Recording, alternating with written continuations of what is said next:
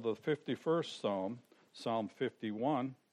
The first time I read this psalm, I was sitting in the ranch on a, on a cold winter day, and I uh, got so excited reading it, I called my pastor when I was a young man. Called the pastor. I think I was, I was, hate to think, the kids were probably six and seven years old, somewhere in there, maybe older. They were going to school, so they're probably about eight. That was a few years ago. And uh, called him up and says, I think the Lord's going to bring me into full time service. He says, What makes you think that? I says, Well, in Psalms 51, it says, you know, sacrifices unto the Lord uh, is the whole whole ox, and I think I qualify for that. And and so uh, I went in, and I, that set me off. I see. Well, I went to Bible college that spring. That spring, Amen. And the Lord was gracious, and He's helped me ever since. When you uh, look at Psalms 51, let's read. I'll read it to you.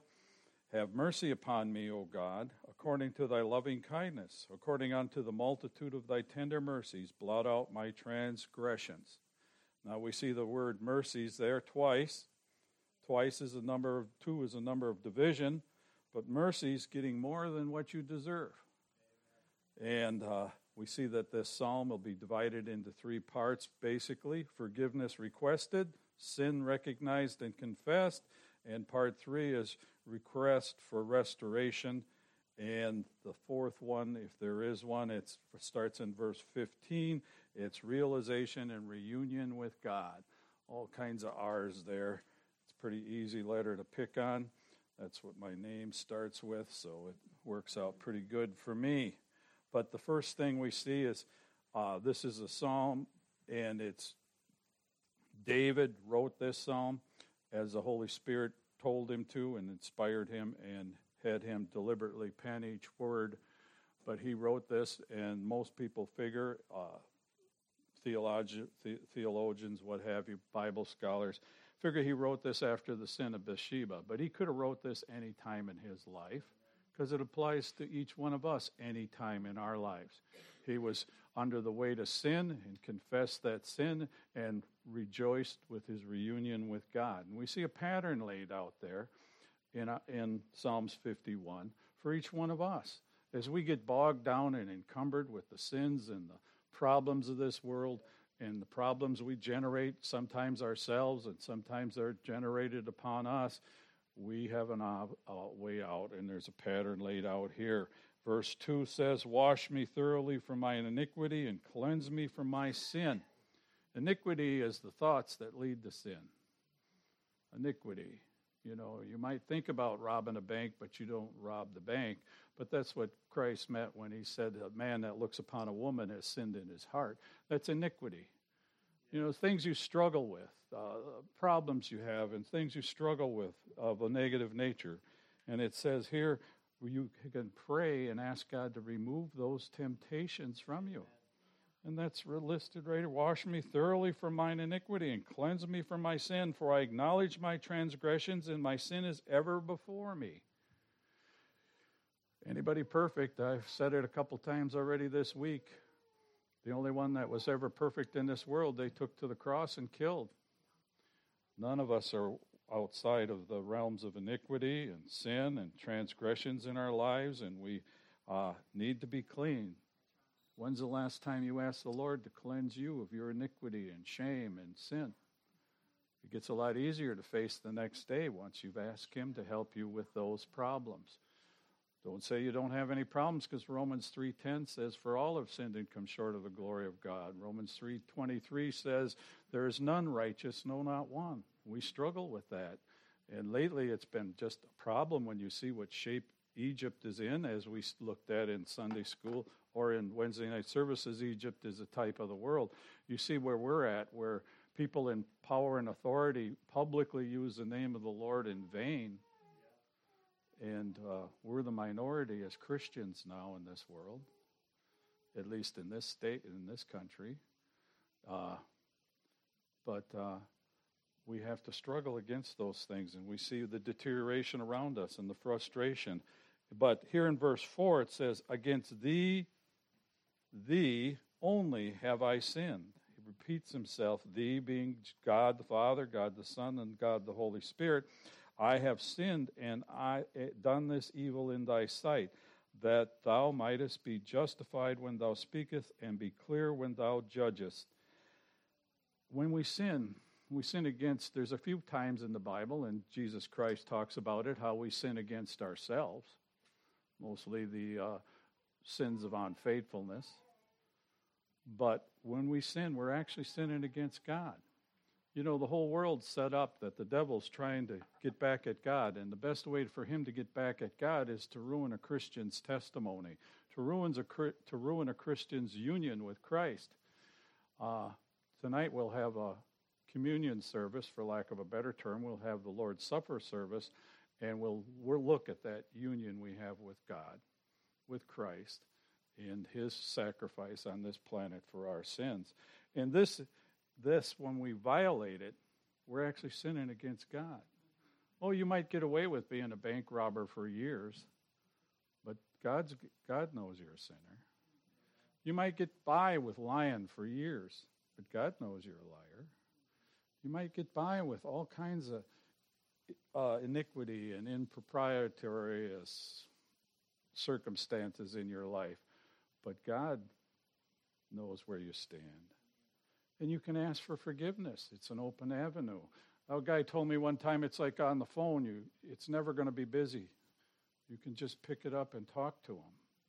Put your hands together and you can speak to God. And he can cleanse you and make you whole again in a matter of moments. How many times does he forgive? Well, he gave an example of that in Scripture 70 times 7, 4,999 times. And then some. Okay, verse 5 Behold, I was shaped in iniquity, and sin did my mother conceive me. None of us were born perfect, none of us were born without sin. Adam and Eve set the example.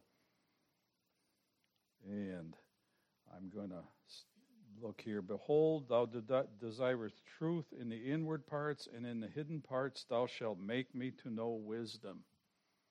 You want wisdom? You can open up your Bible and read what wisdom requires. In the next Proverbs and in Psalms, and anywhere in Scripture, you'll find wisdom, and God promises to let you have wisdom. He'll let you have wisdom. Ah, forgiveness requested, verses 1 through 6. The plea, a direct plea for mercy, not getting what one deserves. The point, opening, open confession of sin.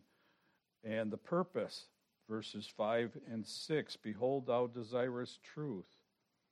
Jesus Christ said in John chapter 14, verse 6, I am the way, the truth, and the life. No man cometh unto the Father but by me. That's what God desires. And we talk about battles in this world between good and evil, and there are. But you could sum it up between truth and lies. For God said, Jesus Christ said in, in John chapter 8, verse 44, to Lucifer himself, He said, You're the father of lies. It's a lie to think that Jesus Christ, there's some other way to heaven other than through Jesus Christ. After all, He said, I am the way, the truth, and the life. And the first early church in the book of Acts, the early church is called people of the way. And it's an interesting uh, likeness. Jesus Christ is your only way to heaven. Jesus Christ is the only way to sanity and truth. Jesus Christ is the only way to peace in your life. Oh, that sounds pretty good, preacher. It sounds like good preacher. But in reality, truth is right here in the book. And you'll find as you go through this life, the further away you get from this book, the further away you get from true wisdom, the further away you get from uh, good, goodness and positiveness, the closer you get to sin and iniquity. This book is truth, absolute truth. And the Jesus Christ also said in John chapter 1, verse 1, he said, he said, uh, in the beginning was the Lord, uh, the world I'll read it. What is that there? Is that, ah, it's music. John 1 1 and 114. I like to quote those. John 1 1 says, In the beginning was the Word, and the Word was with God, and the Word was God. And in John 1:14 it says and the word was made flesh and dwelt among us and we beheld his glory the glory of the only begotten son of the father full of grace and truth.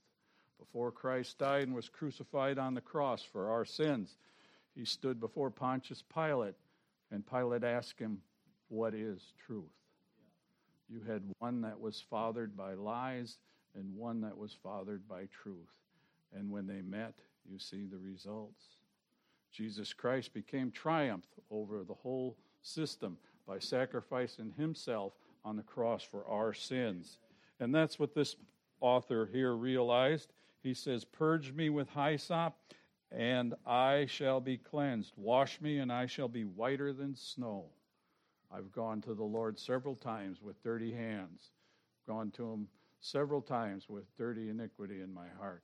I've gone to the Lord and He's cleansed me and made me whiter than snow. I've gone to the Lord with, with my children, with my bride, with myself. And it works. Believe me, it works. He can cleanse you and make you.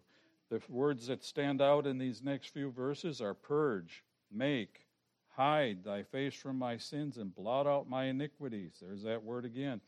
Create in me a clean heart, O God, and renew a right spirit within me. Boy, that's hard to do in this day and age, is to keep the right spirit. Cast me, cast me not away from thy presence, and take the, not thy Holy Spirit from me. Restore unto me the joy of thy salvation, and uphold me with thy free spirit. No cost. Jesus paid it all for thee we see here that he has the power to restore us and give us our joy. Now, this is not talking about losing your salvation. He said, just restore unto me the joy of thy salvation. I remember when I come to terms with God and wiped the tears from my eyes and confessed Christ as my personal Savior and said, Wash me and cleanse me, O Lord. I want that living water talked about in John chapter 3, the water that refreshes forever. Give me that water. And He washed me with my own tears. And I came out of my bedroom as a young teenage boy and I went and seen my mother and father. I was lit. They weren't Christians at the time. I told them this stuff that they talk about in that Bible church up the road there, that stuff's real. I know. It's happened to me. I accepted Christ as my personal Savior. My dad said in his in, in a deliberate thought, he said, That's nice, son. And my mom said, You'll get over it. I'm trying not to get over it the rest of my life. And eventually, before they died, each one of them asked me for that cleansing water. And I says, I can't give it to you. It's in the Word, it's in the book, but I can tell you what it says. And as I slapped the devil in the face, they accepted Christ as their personal saviors. Each one of us have an opportunity. If you can read, or you can listen, or if you can have enough skill to exercise the difference between right and wrong, you can accept Christ as your personal Savior. And you can act upon that acceptance as God cleanses you and makes you whole and makes you vibrant. You can act upon that and join a church. Accept Christ as your personal Savior first. Join a church. Be active. Get baptized. Accept Christ as your personal Savior, the most important thing. And then keep that communion up with God. And I've renewed that spirit within me several times, not only by confession, but by asking Christ to personally give me the strength to attend to the things He wants me to do, not what I want to do. And we have to submit ourselves to them. We have to have give them sacrifices. Here we'll read about that in just a minute. Restore unto me the joy of thy salvation. I talked about the joy, it fled from me rather quickly eh, as a teenager, but it comes back all the time. He can restore unto you that joy. I will teach transgressors thy way, and sinners shall be converted unto thee, me. And that was a promise I cling to for my parents to accept Christ as their personal Savior. Deliver me from blood guiltness, O Lord, thy God of my salvation, and my tongue shall sing aloud thy righteousness. Now, you know, I'm not very good at singing, I'm kind of tone deaf. But I sure try. It's not going to hurt. If I have to get alone in the woods and sing to God, you can ask my dear wife. She's come to me a few times. What are you hollering about? and I'm saying, I'm hollering and thanking the Lord for, for what He's done for me. You can't stay depressed too long when you think of those things. And it says there in verse 15, O Lord, open my lips, and my mouth shall show forth thy praise. Try it sometimes. He'll bless you. That's why we have congregational singing here. You have an opportunity to worship God this morning. You're not going to get it anywhere else. You can go out in the woods as deep as you want. You're not going to get somebody that's going to help you sing along. For thou desirest, for thou desirest not sacrifice, else I would give it. Thou delightest not in burnt offerings. The sacrifices of God, verse 17. If you want to stay in communion with God, verse 17, the sacrifices of God are a broken spirit, a broken and contrite heart. Oh God, I will not despise. I got my rights. I got my, as we went in Sunday school, I got my, I got the amendment. I can carry a gun on my shoulder. I can do all kinds of things. But if God wants you to give those things up, give them up. That's what he, who knows what he's calling you to do. He called me from a very successful life. And I don't know. I, I, I measure in success now not by how many bears I shoot. I've seen three of them this week. Wanted to shoot them all, but uh, uh, and had four deer walk up to my front door, literally walk up to my front door. And one was a buck in velvet, and boy, I was ready to get after him too. And I've caught some big fish, and I've let some big fish go. But my success isn't measured in that anymore. It's having peace with my fellow man. It's being doing what God wants me to do. My wife and I talked this week as we near our golden years. And uh, you ever miss going working with the livestock? And yeah, I, would, I miss sunny days. This, these aren't even these are teasers here. and I miss the dust. I know, I know, but I I like it hot and dry. But you know, I told her I'd rather be here than anywhere else God's made. I'd rather be in God's will than in man's will. I'd rather be doing something for God now than working for myself and what I can achieve. Each one of us have to take that attitude and, and develop it in our lives and work with it some and say, what's more important today? Going fishing or going to church? What's more important today? Spending time with the family or not? What's more important today? Going to work or not going to work?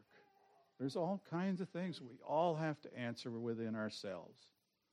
And the best way to make those decisions is before God and asking Him to cleanse your life, cleanse your heart, cleanse your attitude, and give you clarity of thought and renew the right spirit within you. And in the last part, realizing your reunion uh, with God, you can realize your spiritual blessings, you realize your spiritual deliverance, you realize that you're entitled, you're working towards spiritual maturity. Do good in thy good pleasure, verse 18, unto Zion, build up thy walls of Jerusalem. Thou shalt be pleased with the sacrifices of righteousness. What burnt with burnt offerings and whole burnt offerings, then shall they offer bullocks upon thy altar. That's Psalms 51. It's a wonderful Psalms. Let's all stand. I'm not going to labor long here tonight, today, but purge me, make me, hide thy face from me, cast me, restore unto me, deliver me. Lord, open thou my lips, my mouth shall show forth thy praise.